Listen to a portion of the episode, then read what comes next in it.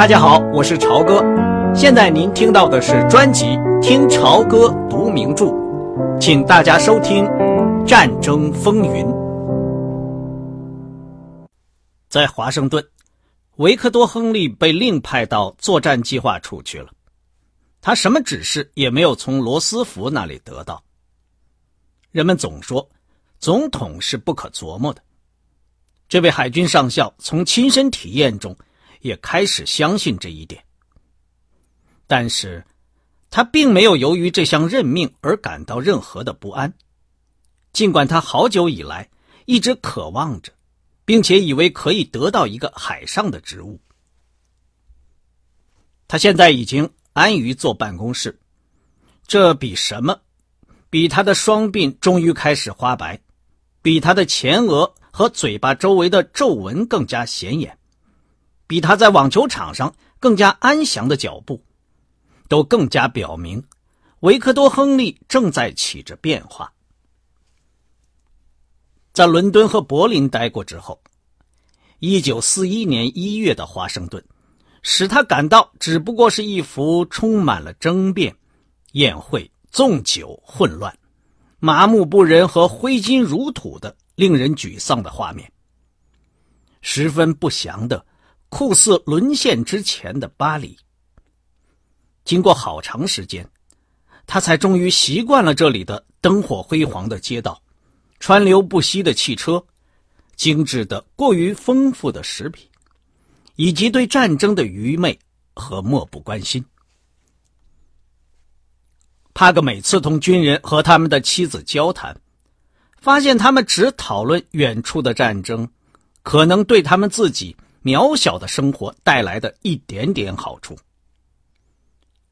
同是海军学校毕业出来的，像具有他那样才能的同学，都正在踏上可以升到降级的海上主要的指挥岗位。他知道，人们都把他看成是一个倒霉鬼，一个由于官运不济而沉沦下去的人。他关心过战争，关心过在他看来颇为暗淡的美国的前途。可是现在。他几乎不再关心什么了，海军仍旧像往常那样全神贯注在日本方面。每逢总统做出一项加强大西洋舰队的决定，就必然在海军部和陆海军俱乐部里引起一片愤怒的怨声和狡黠的摇头。帕格有的时候试着谈论德国人，他的朋友们就都对他侧目而视。他们打趣的神情几乎在说：“他是个没人理睬的、持着荒谬成见的人，就他所知道的次要事务上大肆夸张，以便吹嘘他自己的重要性。”国会里和报纸上关于租借法案大吵大闹的辩论，在他看来，既不合逻辑，又文不对题。希特勒当时不对美国宣战。只是为了适应他自己的计划，仅此而已。对美国人民来说，更对他们胃口的显然是伪装中立，同时开始缓慢的、斤斤计较的帮英国的忙。每朝这个方向迈一步，都要经过一番争辩。这是两个简单的事实，但是在唇枪舌剑中，他们都被遗忘了。帕格·亨利安于待在作战计划处，因为在这里，他是在另一个世界工作，一个秘密的、很小的、只讲现实不动感情的世界。一月初，他和军事计划处的几个军官一道开始跟英国情报人员对话。在理论上，伯纳沃克勋爵和他所率领的代表团。在华盛顿是为了视察或者采购之类的暧昧使命。表面上，谈判只限于低级的初步探讨，对任何一方都不具约束力。总统、陆军参谋长和海军作战部长对这些谈判也不闻不问。实际上，三月一日，通过这些次会商，就正在完成一个书面的全球作战计划。这个计划估计到日本迟早要发动进攻。但是这个协定中关键性的决定，立足于四个字：德国第一。使维克多·亨利振奋的是，美国陆军航空兵团及空军的计划人员都同意这一点。同时，相当出他意料之外，并使他高兴的是，本登将军和另外两位以为战争快结束了海军同僚也同意了。而海军的其他人员，却仍旧按部就班的以“橘子”，也就是日本的代号为假想敌人。在进行过时的操练和演习，在帕克·亨利看来，很清楚，日本倘若参战，以他那每年只有几百万吨的钢产量，一旦把德国打败，他是维持不了多久的。然而，如果德国人把英国打垮，把英国的舰队拿到手，他们就可以征服一个一个的大陆，越打越强大。日本怎么样？都无关紧要了。从他在陆海军俱乐部的交谈中，他知道，这个德国第一的决定要是泄露出去，是会引起一场难以想象的风波的。从总统算起，他是极少数，也许只有不到二十个人知道这一机密的美国人。也许这是治理国家大事的一种奇特的方式。可是使他惊讶的是，他的惊讶从来不曾完全消失过。事情就是这样进行着的。参与这个左右全局的默默无闻的工作，使他感到非常的满足。他的生活现在是极为离奇的。看完清早出版的报纸，或者从广播上听完头天国会里关于租借法案的激烈辩论之后。早晨，他就来到旧海军部大楼几间处在偏僻一角的单调的小办公室里，坐下来跟英国人开始另一天关于全球作战计划的工作。几个知道对话内情的高级官员，竟能够一点不动声色的掩盖着这一切，这给帕格留下了无法磨灭的印象。对这样一个需要长官如此弄虚作假，需要用种种甜言蜜语哄骗立法者采取明智行动的政府，他感到困惑不解。有一次，这些计划人员经过一天的繁忙工作，大家都疲惫不堪了，只穿着衬衫，围着收音机坐下来听马歇尔将军向参议院的一个委员会作证。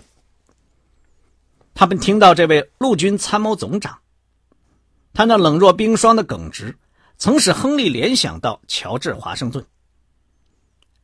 他向参议员们保证，美国并无参战的意向，目前也没有大规模扩军的必要。当时，计划人员正以美国军队到1943年扩充到500万人为基础，讨论着一个分配方案。这一方案，马歇尔将军是完全知道的。我弄不明白，帕格对伯纳沃克勋爵说：“也许只有在一点上，你能替民主辩护，那就是其他形式的政府甚至更坏。坏在哪里？”这是那位空军准将尖刻的回答。如果其他形式的政府更能赢得战争，其他的优点。就都不会算数了。伯纳沃克勋爵已经充分的掌握了登陆艇这个问题，帕克和他合作的很好。在计划人员中间，已经精心制造出一个关于亨利上校的女朋友埃尔西的笑话在传播了。这个笑话其实只是在“登陆艇”这个词上做的文字游戏。原文“登陆艇”。Landing Craft，它的缩写 L.C. 和女性的名字埃尔西发音是很相像的。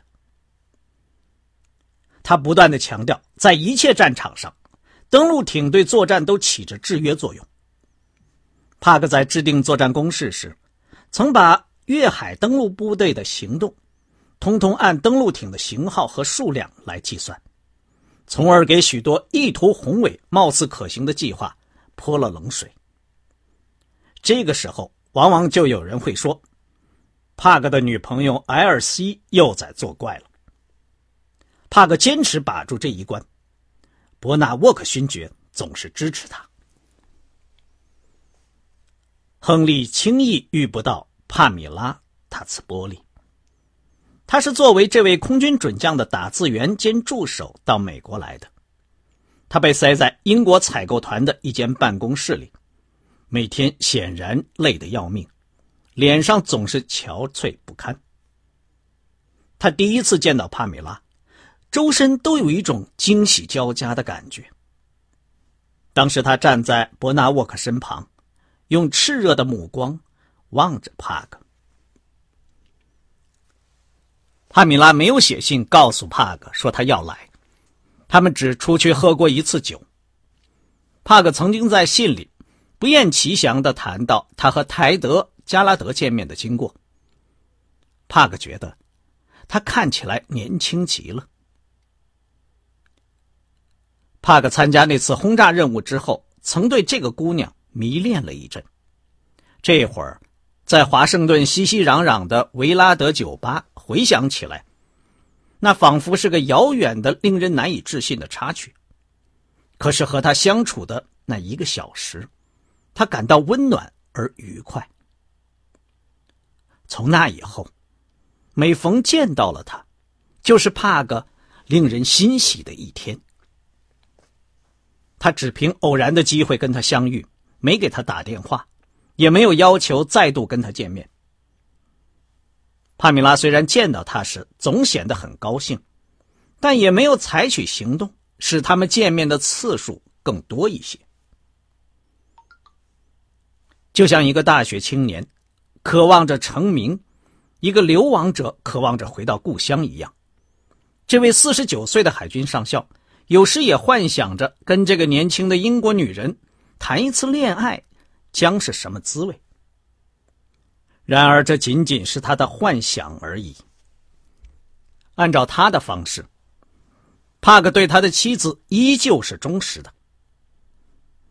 他回来的时候，罗达带着一种扑朔迷离的复杂的心情迎接丈夫，一会儿显得恩爱备至，甚至情欲大发。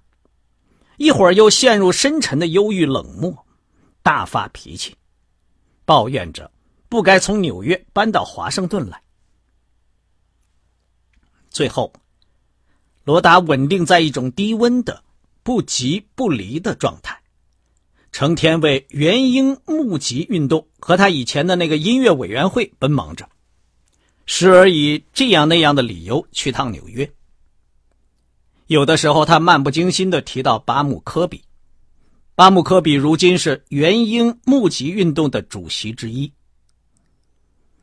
罗达日常完全像正常一样，跟帕格一道进教堂唱圣诗，传递着关于海军妻子不安于世的流言蜚语。当帕格没能得到一个海上指挥职务而回到作战计划处时，罗达显然很失望。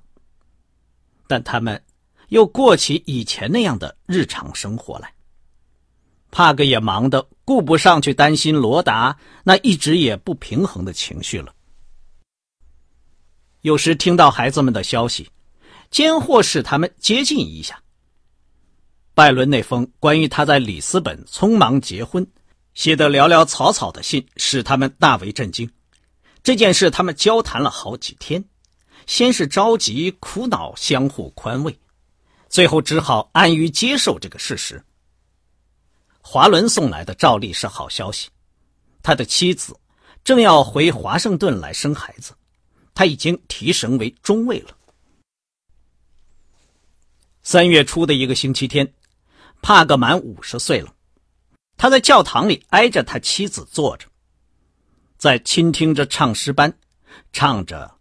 Holy, Holy, Holy，圣哉，圣哉，圣哉！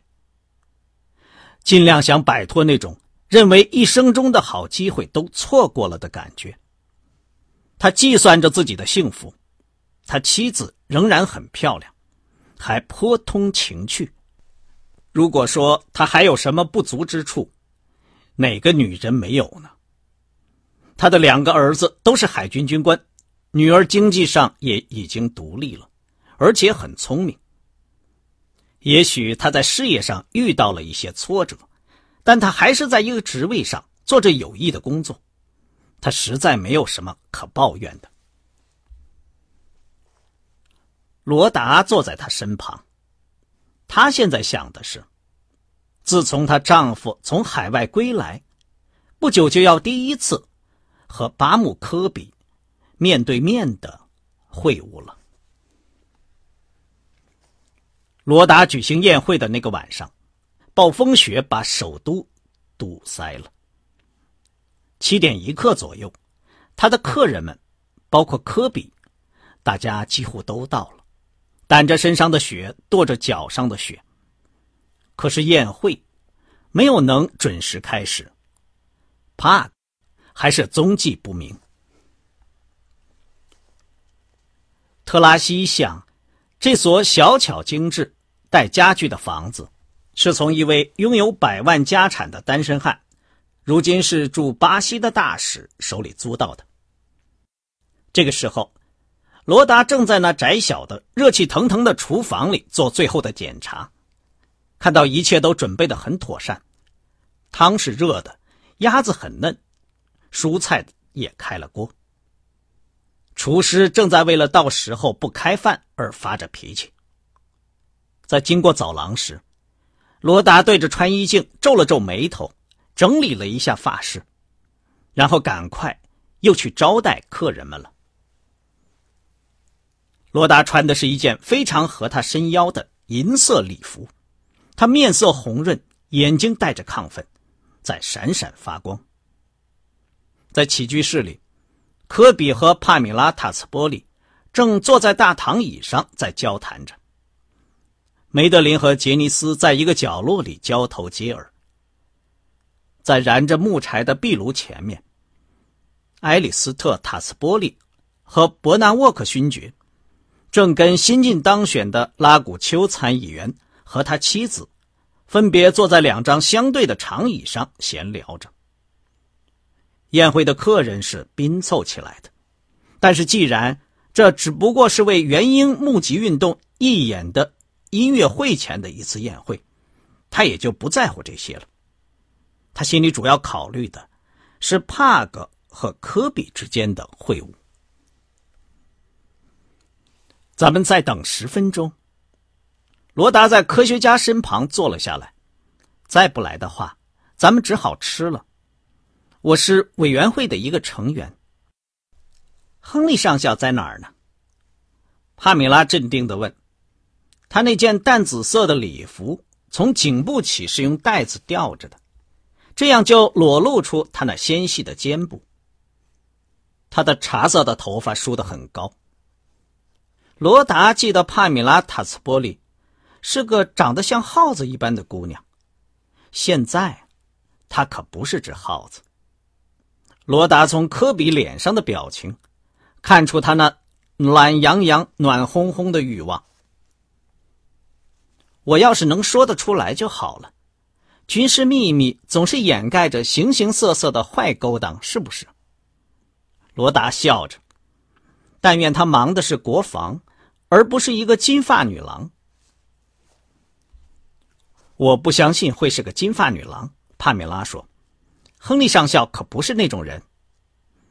哎呀，这些道貌岸然的最要不得，亲爱的，你这件礼服可真漂亮。你喜欢吗？谢谢了。帕米拉把裙子拉拉平。我觉得打扮的就好像去看哑剧一样。几个星期以来，我白天黑夜穿的都是制服。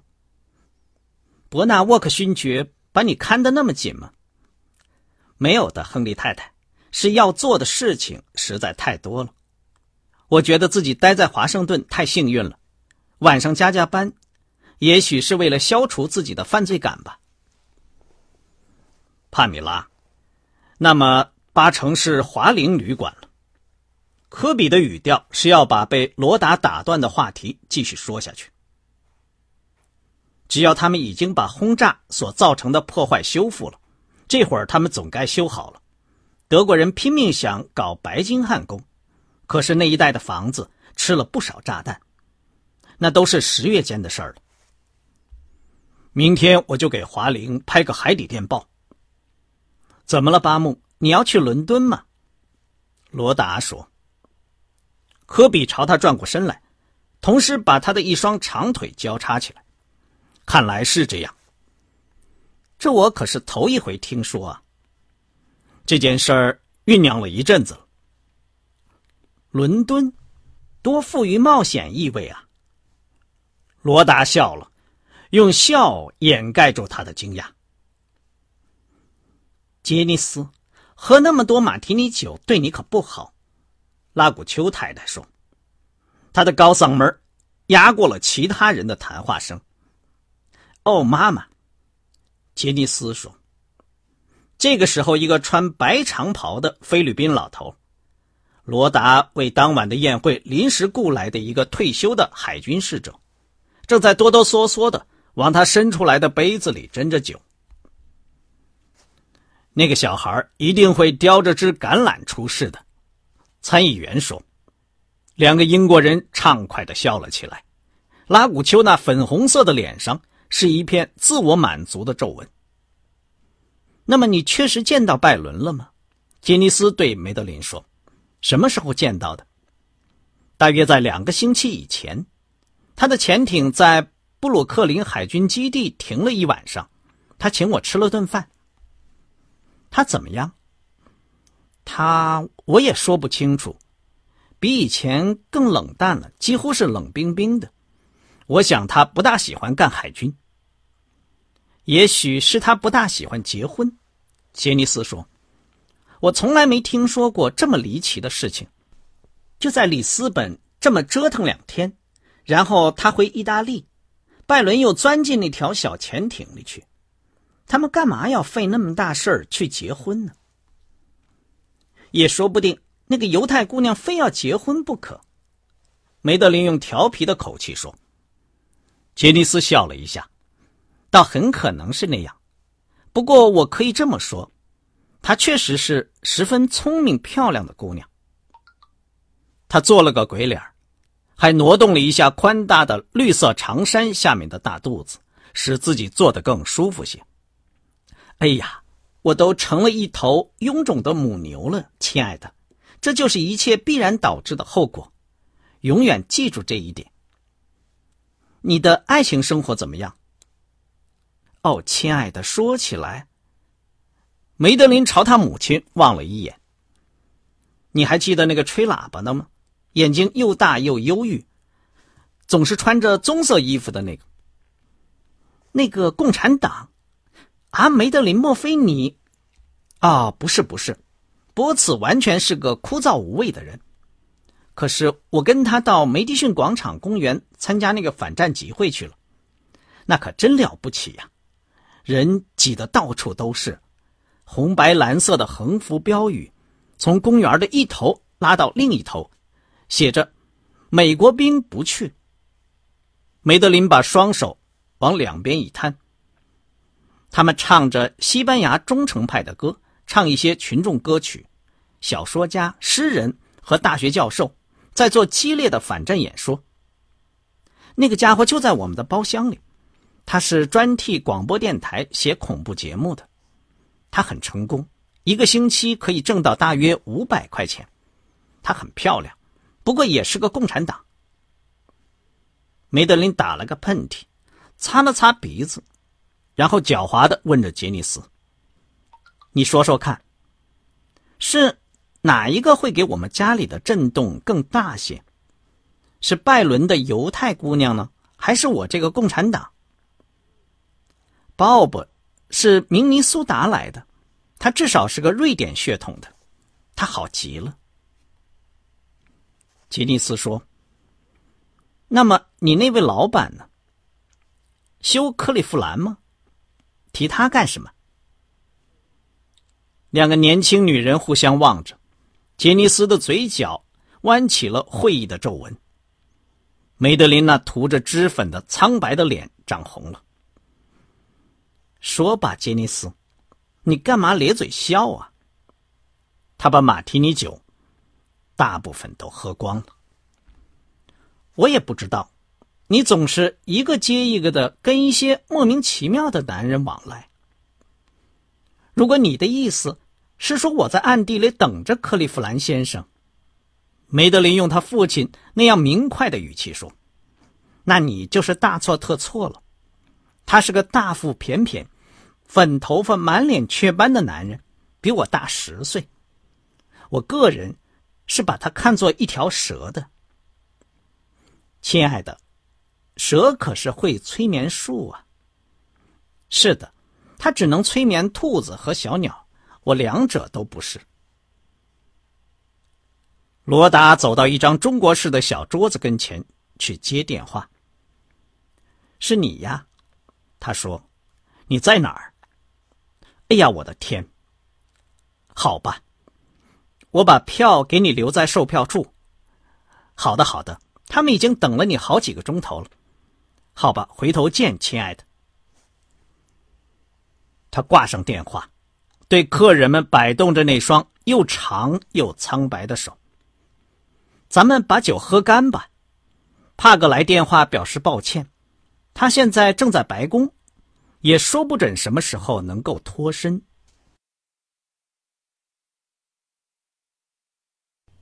刚才您听到的是听潮歌读名著《战争风云》，谢谢您的收听，我们下次节目再见。